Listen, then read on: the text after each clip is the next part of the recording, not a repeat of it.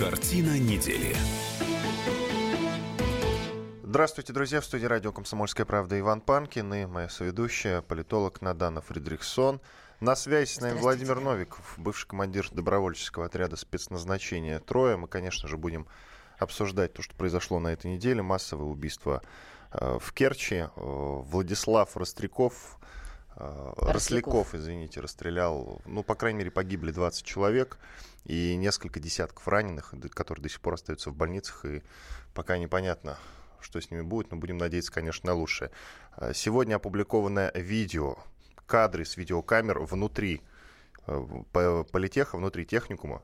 И я предлагаю пообщаться как раз с Владимиром. Владимир, вы нас слышите? Да, на связи.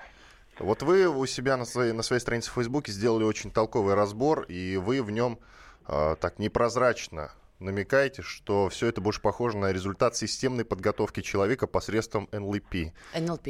НЛП, да, не, нейролингвистического программирования. Расскажите, пожалуйста, что вы имеете в виду? Я в своих суждениях опираюсь исключительно на общественные источники, то есть э, никак, нет никаких там закрытых источников и так далее. То есть то, что вижу, анализируя, анализируя, опираясь на свои какие-то знания, какой-то жизненный опыт, вот и так далее.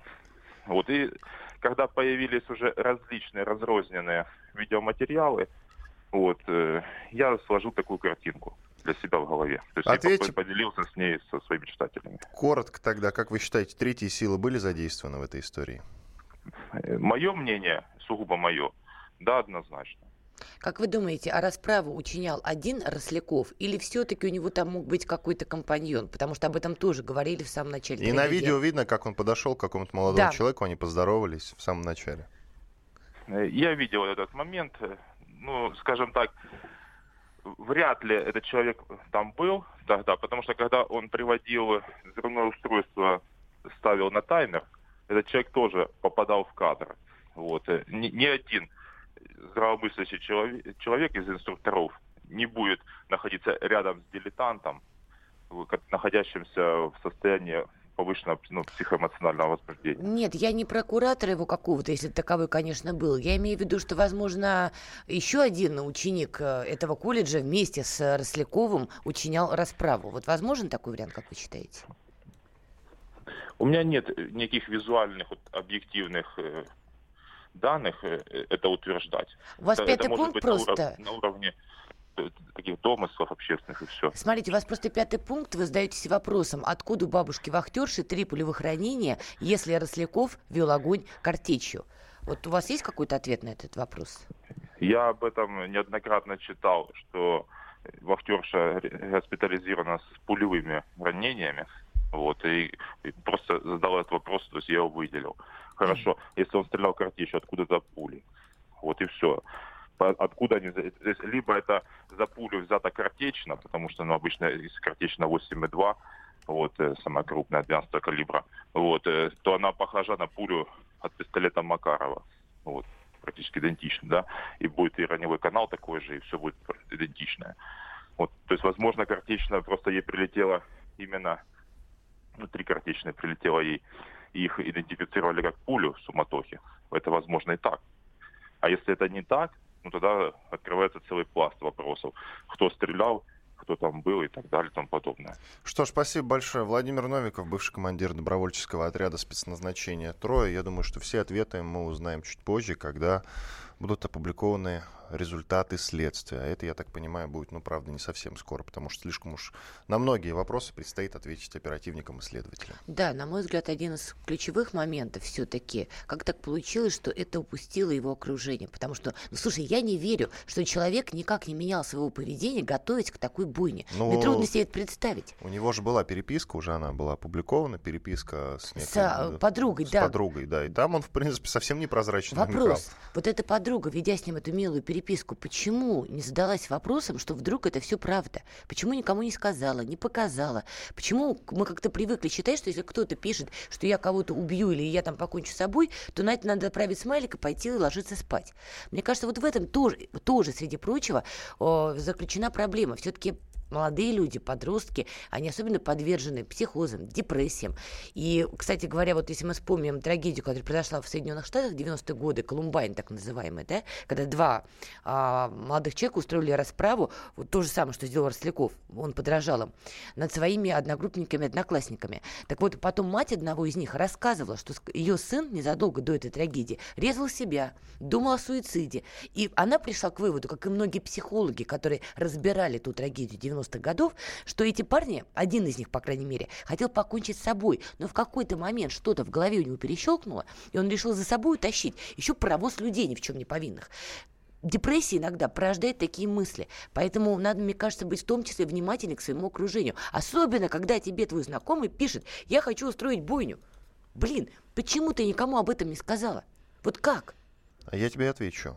А у нас, знаешь, у нас нет привычки стучать у русских людей. Какой стучать, Вань? Какой стучать? Ну, я просто так выразился. А вообще, ну, нет у нас привычки Папе доносить... сказать, маме сказать, да не, ну, не вот на у нас нет такой бежать. привычки, к сожалению. Это понимаешь? не привычка. То есть, если я тебе в ночи напишу, Вань, я вот хочу устроить что-то подобное, ты скажешь, да-да-да, ложись спать, и смайлик мне отправишь. И ты не поинтересуешься, что у меня в голове, ты не позвонишь, не узнаешь, какое у меня состояние, нет?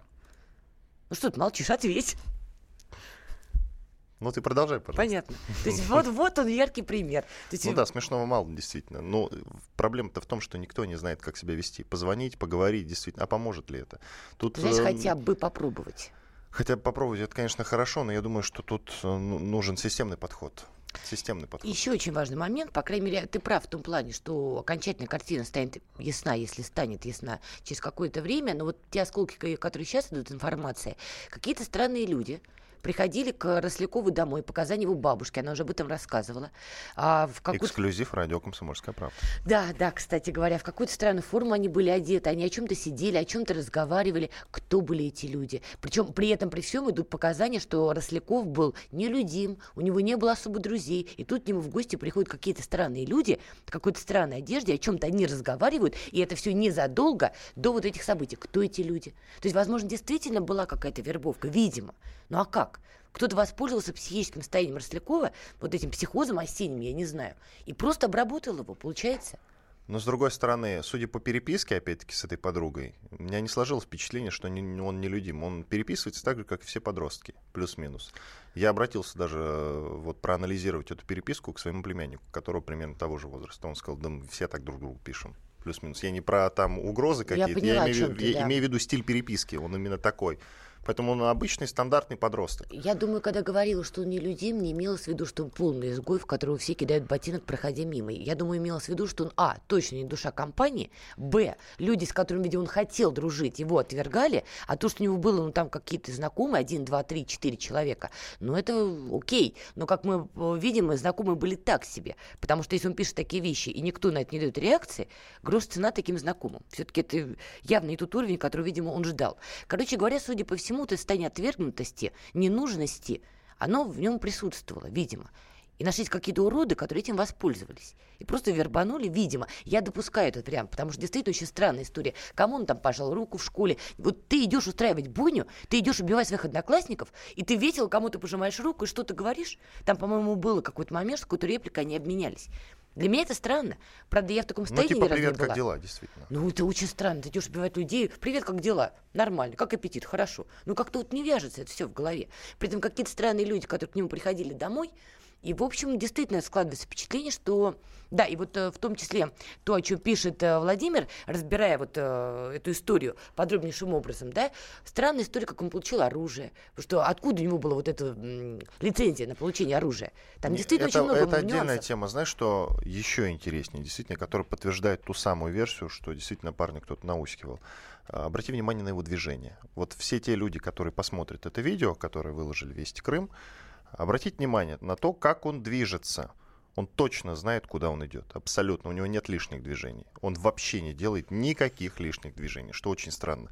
И кто за собой может заметить, что он действительно никогда не повернется там лишний раз в сторону, не сделает шаг туда-назад, там не встанет, присядет. Ну, какие-то такие элементарные вещи. У этого парня нет, он точно знает, что он сделает в следующий момент. И он не сомневается. Вот что чудовищно, судя по видео. Иван Панкин и Надана Фредериксон, известный российский политолог в студии радио «Комсомольская правда». Мы сейчас прервемся на две минуты, после этого продолжим. Оставайтесь с нами. Картина недели. каждый вторник с 10 утра по московскому времени в программе «Главное вовремя» садово-огородные советы в прямом эфире. Про все, что э, зеленое, скажем так, хочу, чтобы радиослушатели задавали свои вопросы. Большой эксперт. Самая удачная находка для всех работников мотыги и лопаты. Тетя Таня Кудряшова.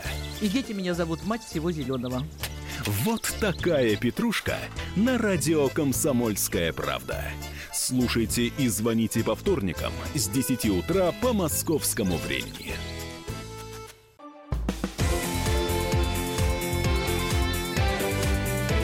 Картина недели. Иван Панкин и Надана Фридрихсон, известный российский политолог. Продолжаем картину недели. Очень интересная новость, очень странная, очень пугающая в то же время. В США пригрозили России выйти из договора о ракетах. Ну как пригрозили? По-моему, Трамп уже свежая, совсем свежая новость, Надана, о том, что Трамп, Трамп уже сказал, что мы разрываем этот договор. Mm-hmm. Насколько я понимаю. Mm-hmm. А То есть, в принципе, вопрос практически решен, и дело за малым, непосредственно разорвать. Не соглашусь здесь с тобой, хотя, возможно, такой будет исход, но вот этот договор по ликвидации ракет средней и малой дальности, это больная тема в российско-американских отношениях, начиная с нулевых годов. Я просто скромно напомню хронологию событий. В частности, например, а, в 2013 году Владимир Путин сам заявлял, что решение Советского Союза отказаться от ракет средней и малой дальности, цитата, по меньшей мере спорное. Сергей Иванов, когда был министром обороны Российской Федерации, в том числе говорил о том, что это не совсем корректное решение отказываться от таких ракет средней и малой дальности. Почему? Он объяснял, потому что вокруг России огромное число стран, которые не подписывали этот договор и которые обладают этими ракетами. 15 э, февраля 2007 года Юрий Балуевский, на тот момент начальник генштаба ВС России, генерал армии на тот момент, тоже заявлял, что Россия может начать пересмотр вот этой договорно-правовой системы ядерного сдерживания. Почему? Обоснование было простое, потому что американцы размещают в Восточной Европе систему ПРО. То есть к чему я веду? История про то, что одна из сторон, российская или американская, выйдет из договора по ракетам средней и малой дальности, так или иначе звучала. Вот американцы август 2017 года, Конгресс США также обсуждали выход. А каждая из сторон обвиняет друг друга. Мы считаем, что американцы нарушают этот договор, действительно размещая свои ПРО в Европе, потому что, как я понимаю, а, туда можно, вот на эти пусковые установки можно установить в том числе ракеты, которые нарушают этот самый договор. А у американцев у них вообще очень все интересно. Они считают, что Россия, вот мне это очень нравится, что Россия нарушает договор по ракетам средней и малой дальности, потому что есть некая ракета 9М729. Звучит очень так это весомо, да? Uh-huh. Так вот, эта ракета, по их версии, она как раз-таки все дело и нарушает. Российская страна, увидев, как американцы переживают и кусают локти, вышла и сказала, ребят, эта ракета не нарушает договор. Она меньше, чем 500 километров дальности. Успокойтесь. Но я посмотрела американскую прессу, боже мой, там особенно прекрасные блоги. Значит, какой-то Джон Пупкин, который вот, вот правда, никто звать его никак, в своем бложике начинает рассказывать. Из серии рептилоиды наступают. Как он через какие-то там 35-е источники выяснил, что все-таки эта ракета все нарушает. И вот он продолжал делать эти вбросы не только он. Там действительно идет колоссальное число вбросов на эту тему. Дошло до того, что в 2014 году Барак Обама написал письмо Владимиру Путину, потому что я вам пишу, чего же боли. И вместо этого написал про эту же ракету. И тоже помянул 9М729, и тоже рассказал, что она все-таки нарушает. Но, но, понятно совершенно, что Россия говорит, что она не нарушает, американцы говорят, что они ничего не нарушают, но при этом каждая сторона говорит, мы сейчас уйдем, хлопнув дверью. А, если действительно договор будет разорван, это будет катастрофа, потому что от судьбы этого договора зависит другой договор, СНВ-3, который должны продлить в перспективе. Это договор о сдерживании ядерного оружия, если мне память не изменяет. И эти договора, они переплетены. И если одна из сторон выйдет, ну, это действительно начнется гонка вооружений, причем не просто гонка вооружения, гонка ядерного вооружения, гонка баллистических ракет, и кому это таки надо. Я думаю, никому. Особенно в шоке Европа. Но единственный, кто больше всех рад, относительно находясь на европейском континенте, это наша с тобой любимая Великобритания, которая уже заявил, глава Минобороны Великобритании Гевин Уильямс, Уильямсон, простите, заявил, что Лондон поддерживает Вашингтон в, решении выйти из договора о ликвидации ракет средней и малой дальности. Вот что Британия решила поймать с этого, я вообще не понимаю. Но, скорее всего, поймать нам в итоге тоже гонку вооружений, какую-нибудь ракету в свой адрес. Потому что вот упускать сдерживающие механизмы просто нельзя. Но на данном этапе, завершая свою мысль, я так думаю, каждая сторона просто торгуется. Это попытка сторговаться опять, чтобы кто-то кому-то уступил. Потому что, повторюсь, хронология выхода, заявления о выходе довольно обширная. Давай послушаем э, Виктора Баранца, военного обозревателя «Комсомольской правды». Если американцы выйдут из этого договора, конечно, они выпустят джина из бутылку. Но здесь может быть и много пользы для России. Потому что на протяжении того времени, пока действует договор о ракетах средней и меньшей дальности, набирается уже полтора десятка стран, которые стахановскими темпами клепают эти ракеты меньшей и средней дальности, которые ставят Россию в невыгодное положение. И тогда американцы, выйдя из этого договора, развяжут нам руки, но мы окажемся в гораздо большем выигрыше, потому что мы будем тогда осуществлять свои программы, не оглядываясь на этот договор. В итоге получается опять американская провокация, опять американский нажим, но, возможно, это еще можно расценивать как и сигнал Соединенных Штатов Америки Москве, что она все-таки не только может постращать Москву, но она приглашает Москву все-таки для делового конкретного разговора специалистов. Виктор Баранец, военный обозреватель комсомольской правды. Знаешь, Что, что самое страшное, что может произойти? Это если американцы установят свои ракеты в Турции, я правильно понимаю или неправильно? Самое страшное, что мы, конечно, в рай, а они, наверное, не очень. Вот это самое страшное, да, кстати, что может произойти. Земфира надо было поставить, безусловно. Ой, а ты пропустил? Да, уже многие Нет, вспомнили я, не, эту при- песню. не- я ничего не пропустил, я знаю эту шутку Путина, мы чуть позже ее обсудим, но сейчас... Ну, шутки шутками, а вот, извините... а могут быть и дети, как в той А могут быть и пословице. дети.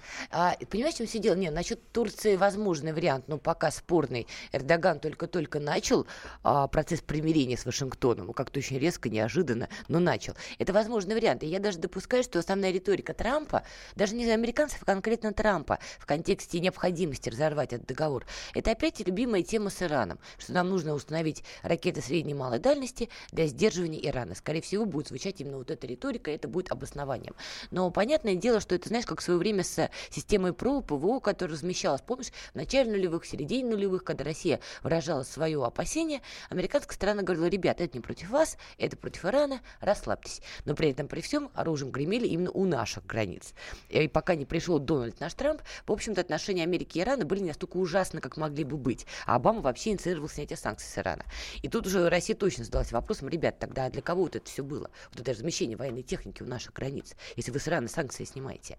Мы, конечно, были не против, но вопрос возник. Я так понимаю, что это тоже сейчас послужит неким обоснованием, что да, все это во имя сдерживания Ирана. Но вот верить этому, ну, понятно, что никто не собирается, в общем. Ну что ж, все-таки давай э, коротко, коротко буквально обсудим шутку Владимира Владимировича по поводу «ты, конечно, сразу в рай». А почему смеешься? Да и потому что не ты, а мы, а они нет. Шутка-то серьезная, на, на самом деле. Накануне на заседании дискуссионного клуба «Валдай» президент России Владимир Путин заявил, что в случае ядерной агрессии со стороны другого государства россияне, как мученики, попадут в рай. А, кстати, а, в- а нападавшие, насколько я помню, Владимир Владимирович сказал, что просто умрут. Да? Или про- Сдохнет. просто сдохнут. Просто сдохнут. Ну, давайте, да, послушаем, как он это сказал непосредственно. Конечно, это катастрофа всемирная. Но я повторяю, мы не можем быть инициаторами этой катастрофы, потому что у нас нет превентивного удара. Да, в этой ситуации мы как бы ждем, что в отношении нас кто-то применит ядерное оружие. Сами ничего как бы не делаем. Но тогда агрессор, он все равно должен знать, что возмездие неизбежно, что он будет уничтожен. А мы жертвы агрессии. И мы как мученики попадем в рай. А, а они просто сдохнут. Вот так вот спокойно, с легкой иронией. Владимир Путин. А, Давайте послушаем политолога Георгия Бофта. Так, делить высказываниях Путина то, когда он говорит серьезно, то, когда он говорит саркастически, а то, когда он троллит так называемых западных партнеров, подчас довольно трудно. В данном случае, я думаю, в этом выражении есть и первое, и второе, и третье. С одной стороны, он, так сказать, дал разъяснение вполне конкретное о ядерной доктрине России, о ее современном толковании, и это там поняли как понижение порога применения ядерного оружия. С другой стороны, не следует воспринимать буквально оговорку про попадание в рай с какими-то джихадистскими идеями. Это нонсенс в данном случае. В этом гораздо больше доли шутки, чем кажется.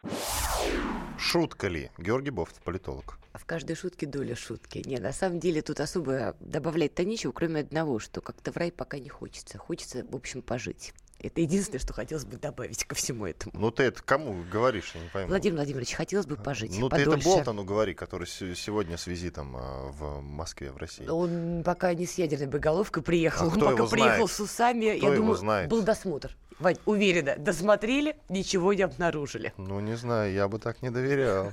Да, по поводу визита Болтона обязательно поговорим, вот буквально через какое-то время. Сейчас еще есть, ну, например, э, такая очень интересная тема, как Македо... Македонский парламент поддержал переименование страны. А это очень важно непосредственно и для нас, и для вообще, в том числе для российско-американских тех же отношений. Правильно? В первую очередь это важно, я думаю, для самих э, Балкан и для Евросоюза, потому что вообще ну, говорить про нонсенс, наверное, уже просто не приходится.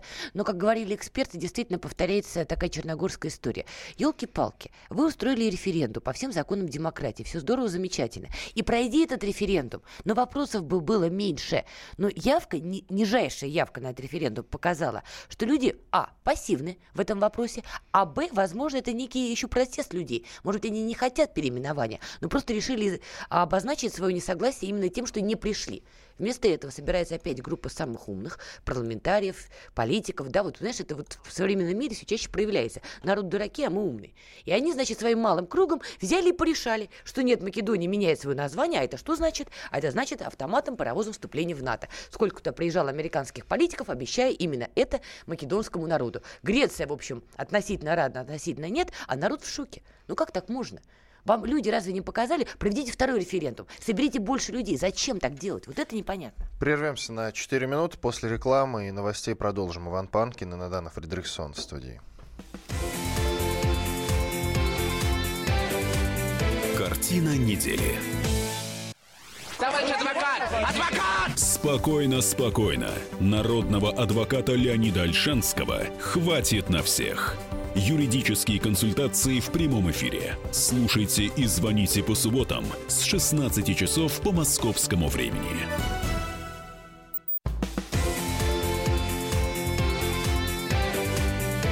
Картина недели. Иван Панкин и политолог Надана Фредериксон по-прежнему в студии радио «Комсомольская правда». Мы продолжаем. Остановились мы на том, что Македония сменит название, что позволит республике вступить в НАТО и Евросоюз. Ну ладно, бог с ним, с Евросоюзом, а вот вступление в НАТО нам действительно угрожает. Можно же сказать, угрожает, Надана? Ну, вызывает как минимум опасения. Ранее в референдуме о переименовании поучаствовали ну, почти 37% граждан. Это на самом деле очень Ну, должна была быть явка, по-моему, около 50, да, и референдум был а, аннулирован. Я, знаешь, чего правда не понимаю? Ну, послушайте, решение очень важное. Это такое историческое решение. Ведь переименование Македонии, если бы все было так просто, они бы это сделали сто лет назад, что называется. Там были бы действительно большие проблемы. И, скажем так, многие люди в самой Македонии были не согласны этим переименованием, как ты знаешь, вообще вся эта история была из того, что Греция настаивала. У них там свои, что называется, исторические терки почему нельзя было созвать второй референдум? Почему нельзя было провести какую-то агитационную кампанию? Ну, сделать хотя бы красивую картинку, такую демократическую, и набрать явку 51%. Вот зачем надо было вот эту вот кулуарщину устраивать? Вот мы в маленькой группе посидели, все порешали. Вот я вот этого, правда, понять не могу. Ну, а теперь, да, последствия, это, знаешь, такой маховик. Страна, возможно, возможно, пока вступит в НАТО, но, как ты помнишь, когда только готовился референдум, то паломничество было европейских политиков, по-моему, даже от НАТО кто-то ездил, все все обещали, все все рассказывали, референдум при этом провалился. Ну, сейчас, видимо, надо, очень надо было, чтобы все-таки Македония вступила в НАТО а, последствия будут, ну, я думаю, не самые приятные. Это опять какая-то гонка вооружений на Балканах, это опять нездоровый климат. И, в общем, Россия тоже имеет право задачиться вопросом, а вообще нам-то вот насколько это все безопасно? Зачем такой силой, чуть ли не арканом, тащить страну в НАТО? Для чего? Вот у России возникает закономерный вопрос. Открываем карту, Балканы. Зачем НАТО из кожи вон лезет, чтобы одну из этих стран затащить в блок? Ну, наверное, это о чем-то говорит, вряд ли ради македонцев. И понятно, что все это, ну, в общем, учитывая, в принципе, нездоровый климат в российско-американских отношениях, в отношениях России и НАТО, которые гремят оружием, и не только оружием у наших границ, ну, в общем, это порождает много вопросов и опасений. А давай послушаем еще одного умного человека, известного телеведущего, если быть точнее, ведущего программы «Право голоса» на телеканале ТВЦ, Роман Бабаян. Слушаем. Вопрос переименования Македонии напрямую, конечно, связан со вступлением НАТО. Но мы же знаем с вами результаты референдума. На референдум, на самом деле, пришло меньше положенного по македонскому закону людей для того, чтобы считать действительно этот референдум состоявшимся. Это Балканы, и мы с вами знаем, что все большие кризисы и войны начинались именно на Балканах. В начале 2000-х годов в Македонии, в принципе, уже были волнения, связанные с противостоянием между македонцами и албанцами. Албанцы создали а, так называемую армию а, УЧПМБ, это на территории Сербии, плюс армия освобождения Косово, которая действовала на территории Косово, и начались просто боевые действия практически по всей Македонии между силами правопорядка против албанских боевиков. Поэтому предположить, что там может начаться очередное обострение, конечно, да. Роман Бабаян, ведущий программы «Право голос» на телеканале ТВ-центр и вообще большой специалист и эксперт по Балканам, в частности. Роман, насколько если мне память не изменяет, он меня поправит, он был военным корреспондентом, он объездил чуть ли не всю Югославию. Он где только не был вообще, на Когда еще деле. Югославию разла- разламывалась по частям, по-живому, что называется, он много чего видел своими глазами. Да, просто ты как его представил, телеведущий о Македонии. То есть Роман Бабаян действительно может очень много Известный военкор, грубо говоря. Македонию, Продолжаем. И не только про нее. А что продолжать? В общем-то, завершая свою мысль, очевидно совершенно, что ну вот я не любитель все пихать на Вашингтон, спихивать, но в данной истории, когда было целое паломничество разных политиков в Македонию, ну трудно уже все-таки это не замечать и отрицать. Соединенные Штаты Америки действительно приложили очень много усилий для того, чтобы э, Македония все-таки сменила название и дальше автоматом, видимо, вступила в НАТО. Соединенные Штаты находятся за бугром, за Большим океаном, и все, в принципе, там может расставлять как шахмат, на шахматной доске фигурки. А вот Европа, Европа, получит в очередной раз очередную кровавую бойню на национальной почве. И в том числе это станет проблемой для нас. Потому что давай не забывать, это все очень красиво, если вот так вот расставлять, перемещать фигурки, да, так Македония вступит в НАТО, это форпост для сдерживания России, это все очень круто. Только, опять же, Рома абсолютно правильно сказал, Роман Бабаян сказал, что там очень много нерешенных национальных вопросов. И внутри самой Македонии огромное число людей, которые недовольны этим решением, мягко говоря. И в Греции, во имя которой это менялось название, там тоже поднимаются националистические настроения, которые не согласны со всей этой историей. Европа получит еще одну кровавое месиво в конечном счете. Потому что американцы, видите ли, все это вот там расставляли. Хотя сейчас официальный Брюссель делает потрясающее заявление, что все хорошо, молодцы, задание выполнили, все круто, все в НАТО, все в Евросоюз. Но мы с тобой уже тоже эту тему обсуждали. Заявление Брюсселя еврочиновников уже давно нельзя соотносить с позицией европейских стран. Они настолько уже друг от друга оторваны, что в самой Европе поднимается протест против Брюсселя. Короче говоря, никаким хорошим последствиям, объективно если говорить, вот эта история не приведет. В скором времени увидим. Встреча министра иностранных дел России Сергея Лаврова и помощника президента США по национальной безопасности Джона Болтона, это то, о чем мы говорили буквально несколько минут назад. Усатый Джон Болтон. Да, состоится в Москве, это произойдет завтра, в понедельник, 22 октября. Об этом сообщил замглавы российского МИД Сергей Рябков. По его словам, российская сторона укажет американцу на, ошиб... на ошибочность политики США в Сирии.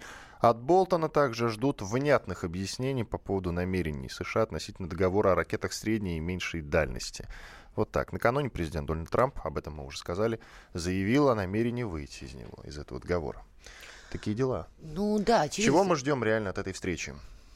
Чего мы ждем или что мы получим? Это, к сожалению, я думаю, разные будут парадигмы.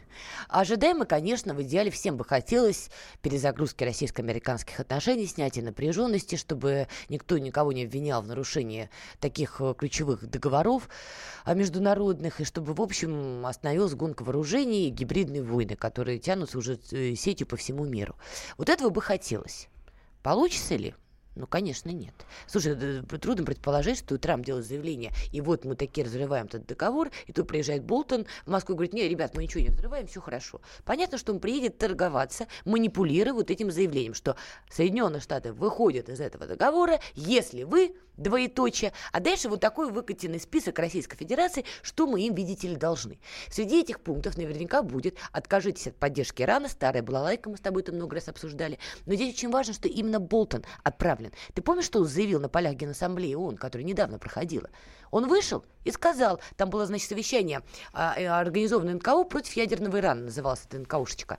И Болтон вышел там и сказал, что если иранцы обидят кого-то из наших союзников или нас, они ответят по полной программе. То есть он явно настроен антииранский. И именно этот человек приезжает в Москву, в том числе говорить о судьбе Ирана. Ну о каком конструктиве здесь может идти речь? И ты не забывай, что потом поедет по странам Кавказа.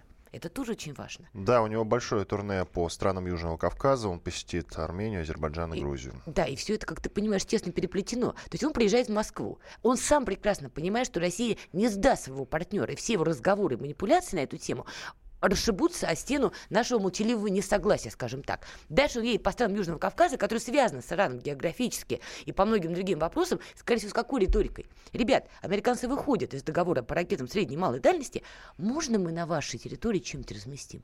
Угадай, какие страны Южного Кавказа скажут, конечно, welcome. Ну, например, Грузия, это можно сказать. Армения вряд ли. Армения, почему вряд ли Армения? Потому что на территории Армении находится наша военная база в Гюмри. Потому что Армения, какой бы политик там ни пришел, только совсем уж оторван от реальности, прекрасно понимает. Ты про Пашиняна. Э, нет, он, кстати, в этом смысле, он, что называется, отдающий себе отчет в реальности. Полностью оторван от реальности политик, если придет, он может обрубить а, связи Армении с Россией. Пока все политики понимают, Армении без России будет очень трудно в регионе, учитывая, что она окружена Турцией, с которой отношения, мягко говоря, не фонтан, как ты понимаешь, Азербайджаном с нерешенным карабахским вопросом, и да, с Грузией, где тоже периодически возникают какие-то трения. Как вот в этой ситуации Армения, которая находится, по сути, в изоляции, фактически, да, отказывается от поддержки России? Ну, слушай, не, ну можно попробовать, но вряд ли это к чему-то хорошему приведет. Евросоюз не будет защищать а, границу Армении от Турции. Вот не будет, понимаешь? Давай послушаем Александра Домрина, американиста, доктора юридических наук, профессора Высшей школы экономики.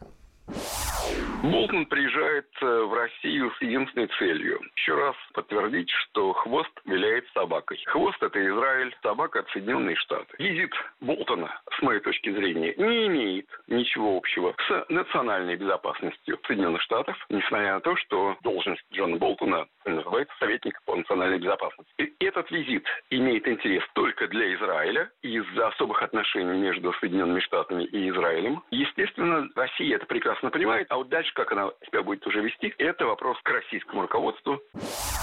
Александр Домбрин, американист, доктор юридических наук, профессор Высшей школы экономики. Во как!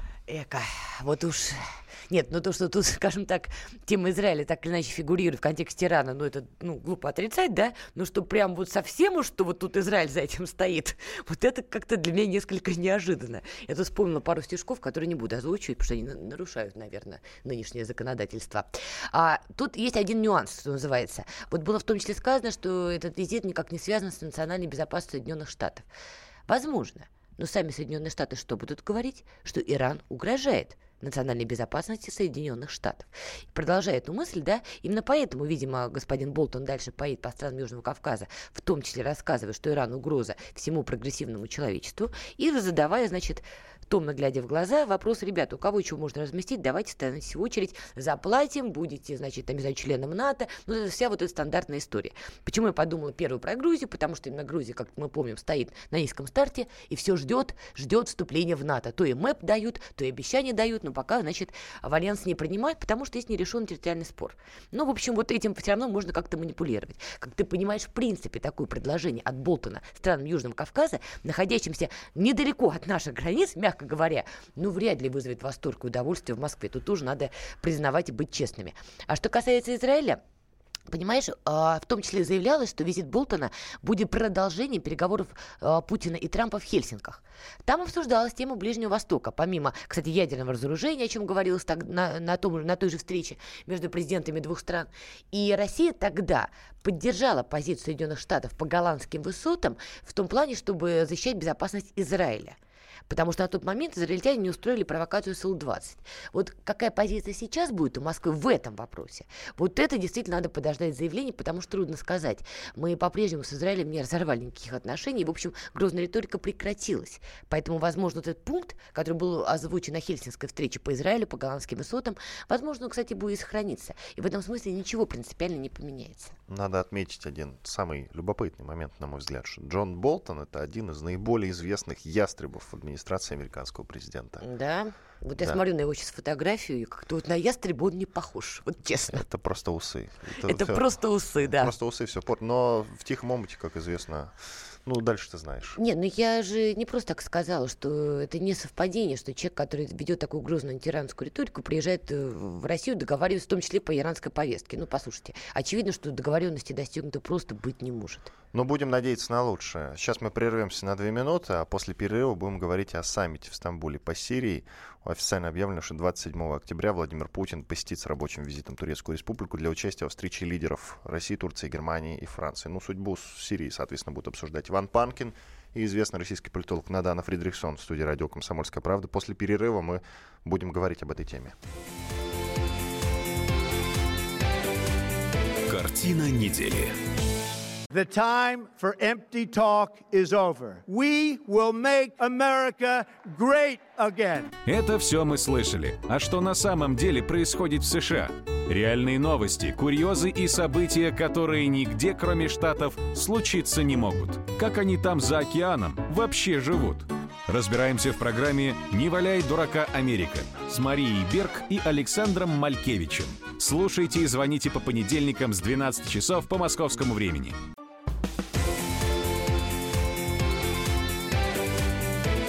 Картина недели. Иван Панкин и Надана Фридрихсон, известный российский политолог. Продолжаем. А можно я просто прерву? Вот просто только что прочитала новости и не смогла сдержаться. Давай. Австралийский журналист, австралийский, друзья мои, там, где кенгуру прыгают, австралийский журналист назвал Калининград, цитата, ножом у горла НАТО.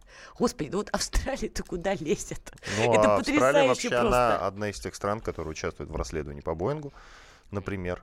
Но нет, ради бога, участвовать в расследовании Вообще у это него замечательно. очень, как ни странно, я действительно задавался вопросом, откуда у Австралии такая антироссийская риторика. Другой вопрос, который меня тоже очень интересует, откуда у Канады такая антироссийская риторика. Ты что, Канада вообще центр мира, если ты не знал. Это главная страна Ну да. на международной арене. Решает все вопросы. Думаешь, все в Вашингтоне решается? Нет, все решается Все в решается Канаде. в Канаде. Друзья, а этого журналиста, просто чтобы все знали героя, зовут Джейми Сейдл. И вот он обвинил Россию в милитаризации Калининграда. Новые бункеры, Ну, новые ракеты. виднее, понимаешь. И, в общем, а, и все это в центре, в сердце Европы, написал он. Ну, вот замечательно просто. А он сам вот где находится? В сердце Европы или в почках Нет, Европы. сердце Европы это Калининград, и это понятно. Ну, А- может, он там а находится и всё это Австралия видит. что? Австралия, судя по всему, пятки. Но ему из пяток виднее. Туда душа уходит время от времени. Вот, видимо, да. Не, я просто к чему говорю, видишь, какой тренд. Хочешь Страшно прославиться? стало, душа в пятки. Вот. Нет, ты не понимаешь, вот хочешь стать известным, вот был какой-то, значит, журналист, никому неизвестный Сейдл, вообще никому неизвестный. Теперь он известен нам с А тобой. теперь, Поехали. да всем он известен, видишь, он об этом написал, все это дают. Очень удобно.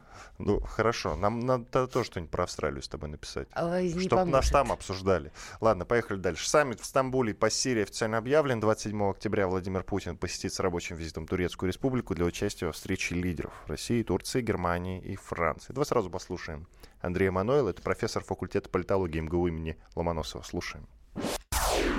Что касается удара, нанесенного авиацией коалиции в главе Соединенными Штатами по сирийским объектам, где применялись бомбы с фосфором, запрещенные Конвенцией Организации Объединенных Наций, то эта тема будет обязательно на встрече лидеров глав государств подниматься. Позиция России в этом отношении твердая, незыблемая. Россия будет требовать проведения международного, объективного, всестороннего и прозрачного расследования этого инцидента. Для России будет очень важно не просто этот вопрос обсудить на предстоящем саммите, но и заручиться принципиальной поддержкой других участников этой встречи, ну, в первую очередь, президента Эрдогана. Я думаю, что эта поддержка России будет оказана. Андрей Мануэло, профессор факультета политологии МГУ имени Ломоносова.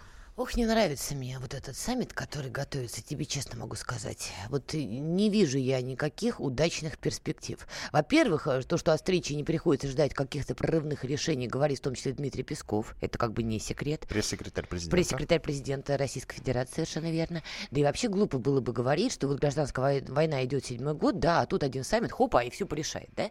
Мне почему не нравится вообще вот эта вся история с этим саммитом? Как э, известно всем, инициатором этого саммита является господин Эрдоган, а Эрдоган тут на днях, что называется, стал, по-моему, опять менять вектор своей политики. Вот что-то мне так подсказывает. Он пытается помириться с Вашингтоном, он пытается наладить отношения с европейскими странами.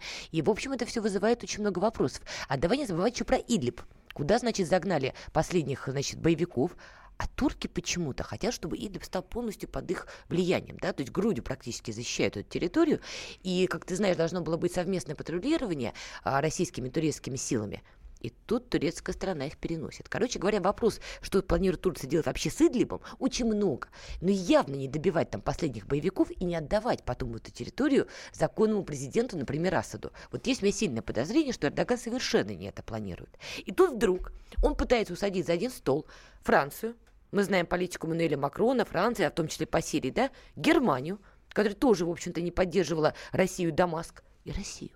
О чем можно договариваться вот с тремя этими странами? Давай подумаем. Можно я скажу? Да. Франция участвовала в ударе, Германия нет? Да, но Германия в том числе говорила, Асад пошел вон. Германия так или иначе... Говорила, но в ударе не участвовала. Да неважно. Ну, хорошо, Германия просто хватило ума не участвовать. Окей. Германия в этом смысле умнее. Ангела Меркель forever. Ура. Ю. Окей оденем тебе футболку с ее изображением. Вопрос-то не в этом. Германия хоть раз говорила, что, ребят, может быть, Асад все-таки легитимный президент? Ребят, может, зря мы все это устроили? Может, оставим уже Сирию в покое? У нас тут беженцев до чертиков. Может быть, уже решим эту проблему, а? Нет, Германия говорила, беженцы, кому он, больше, больше, а Асад должен уйти. Так или иначе, каждый внес свою лепту. Вопрос в другом. О чем можно договариваться по инициативе турецкой страны, Франции, Германии, России? О чем? А я тебе скажу, о чем теоретически. Возможно, Эрдоган, который сейчас пытается опять лавировать между Востоком и Западом, Россией и Соединенными Штатами, Именно сейчас Эрдоган в том положении, когда можно метать козыря на стол. Возможно, он хочет договориться с нами и с европейскими странами, что, ребят, оставьте Идлиб мне не привлекая внимания международных санитаров. Давайте я буду управлять Идлиб. Ему нужна геополитическая победа ввиду его внутренней проблемы. А американские санкции, наложенные на него, обвалили ему национальную валюту и, в общем-то, подняли рост недовольства у населения. Давай будем честными, чтобы там не писала провластная пресса. И помимо того, что он сейчас пытается помириться с Вашингтоном и снять эти санкции, конечно, ему нужно для закрепления своего авторитета внутри страны серьезное решение на сирийском направлении. Ему нужен Идлиб. Он нужен ему вот так – но он не может его забрать военные силы, понятно, это невозможно.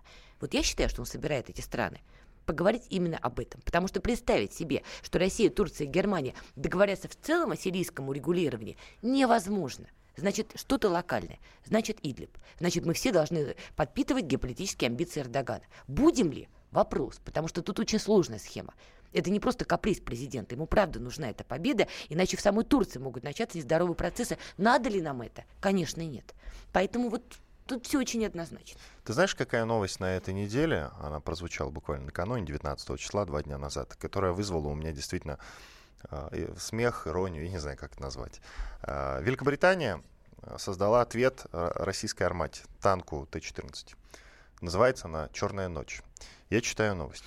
Итак, прототип нового танка, который назвали «Черная ночь», разработан на основе боевой машины «Челленджер 2». Однако считать его конкурентом пока рано. Однако в заголовках везде английская пресса подает, ему именно, подает это именно так. А, Представляя «Черную ночь», немецкий журнал, например, «Фокус» уже пишет о нем как об ответе на российский танк Т-14 «Армата», однако при этом отмечает и несовершенство модели. Вот ты знаешь, э, иногда смотришь на британцев и улыбаешься. Но как можно было назвать танк «Черная ночь» в надежде, что это кого-то устрашить, когда Россия славит своими белыми ночами. Ну вот как это можно было? Ну придумали бы что-нибудь другое, не знаю. Вот взяли бы самый страшный период российской истории, назвали бы так танк. Нет, вот понимаешь, а Америка, а, английская пресса, ну они те ищут роли. Понимаешь, сами над собой смеются. Это, кстати, здоровое качество. Ну Какой-то вот. веки похвалю. И еще пишут, несмотря на то, что основное вооружение Challenger 2 э, считается устаревшим, новую систему орудий для черной ночи создавать пока не планируется. Но это уже ответ. Ой, а зачем? это уже ответ Армате. Зачем вообще все это начиналось тогда вопрос? Я не знаю, да. Ты, конечно, сразу в рай, а я не думаю, что тоже. На тот, как черная ночь, прекрасно просто. Действительно. Это к, к разговору о выходе э, из договора о ракетах и т.д. и т.п. И о том, что общем... не поддержали, да. А сейчас зря мы с тобой смеемся все-таки на тему рая. Вот это вот. Что-то мы с тобой зря, мне кажется. Давай посерьезнее к этой теме относиться. Ну хорошо, будем посерьезнее. Ты очень хотела, и я не могу. Я не могу ответить тебе отказом. Mm. Саудовская Аравия признала смерть журналиста в своем консульстве. Э, как вы помните, друзья, э, в Стамбуле, в турецкое в консульстве Саудовской Аравии, Аравии зашел человек. Это был известный жур... саудовский журналист Хашоги. Так вот, он туда зашел и оттуда не вышел. Вот такие дела. Ну, ты как-то очень упростил. Не просто оттуда не вышло. Так, давайте вспомним чудовищные детали, которые муссировались в прессе, да, что пытали, расчленяли, расчленяли еще заживо, потом то ли пилой, то ли, значит, кислоту опустили, и таким образом убили журналиста, да, а его невеста, которая должна была стать его женой, все это время находилась неподалеку, в этом же консульстве, и в какой-то момент вышел человек и сказал, вы можете идти домой, он вообще ушел. Ну, по крайней мере, СМИ об этом писали в самом начале, когда эта история только-только Зовут, ему, зовут его Джамаль Хашоги, и интересен он тем, что когда-то очень давно дружил с Бен Ладеном. Ну, вообще с такой интересной семьей. Да, он дружил с Бен Ладеном, а, был, значит, близок к королевской семье Саудовской Аравии. Вот такие дела. И он был э, каким-то, приходился каким-то родственником э, жениху принцессы Дианы, с да, которым вот она добавить. разбилась в ДТП. Вообще При крайне участ... интересный человек, крайне интересная личность. Вообще его семья, как ты видишь, она была очень необычной, и некоторые члены погибали при очень невы... при невыясненных обстоятельствах. Потом некто в семнадцатом году он уехал в США и начал строчить колонки для газеты The Washington, Washington Post, Post да. Да, в которых критиковал новых властей Саудовской Я Аравии. Я тебе даже конкретнее скажу. Он критиковал конкретного человека, наследного принца а, Бен Сальмана, если я правильно произношу. Просто Мухаммеда Бен Сальмана. Нет, их там много. Тут есть конкретный наследный принц, который все активнее. Почему я акцентировал на нем внимание? Именно этот человек сейчас активнее всего пытается проводить политику Саудовской Аравии и, скажем так, перетягивать дело на себя. Ставка на него делается очень большая, на этого наследного принца, и вполне возможно, что именно он в скором времени будет управлять политикой королевства. Это очень необычный человек. И многие люди, которые занимаются политика Саудовской Аравии внутренней, они подтвердят, что это человек, который прошел огонь и воду, медные трубы, внутренние дворцовые перевороты и победил в них. Что уже, кстати, говорит о нем как человеке довольно кровожадным, скажем так. В США уже уважении. думают о том, какие санкции ввести Что против интересно, Саудовской Аравии. Саудовская Аравия, кстати говоря, они, конечно, может быть, и признали, но сказали, что это ни, ни в коей мере не королевская семья, какие-то отдельные люди вообще в обход нашего, нашего ведения устроили всю эту чудовищную историю. Я думаю, американцы, скорее всего, клюнут на этот момент. Кто-то будет наказан, этот кто-то не будет иметь никакого отношения к королевскому двору, какие-то, значит, люди будут уволены, казнены, посажены. Американцы этим удовлетворятся, скажут, ну все, вот видите, виновные. Все, виновные понесли наказание. Все, никаких Иван санкций. Панкин, Надана Фредериксон, спасибо, что были с нами. До свидания. Счастливо. Картина недели. Псы гоняются за котами. Так всегда было и так всегда будет. Такова жизнь. Как подружить домашних питомцев, чем кормить и когда водить к ветеринарам. Каждую субботу в эфире радио «Комсомольская правда» вот такая зверушка. Самая живая программа про братьев наших меньших. Советы ветеринара Ильи Середы. Не пропустите.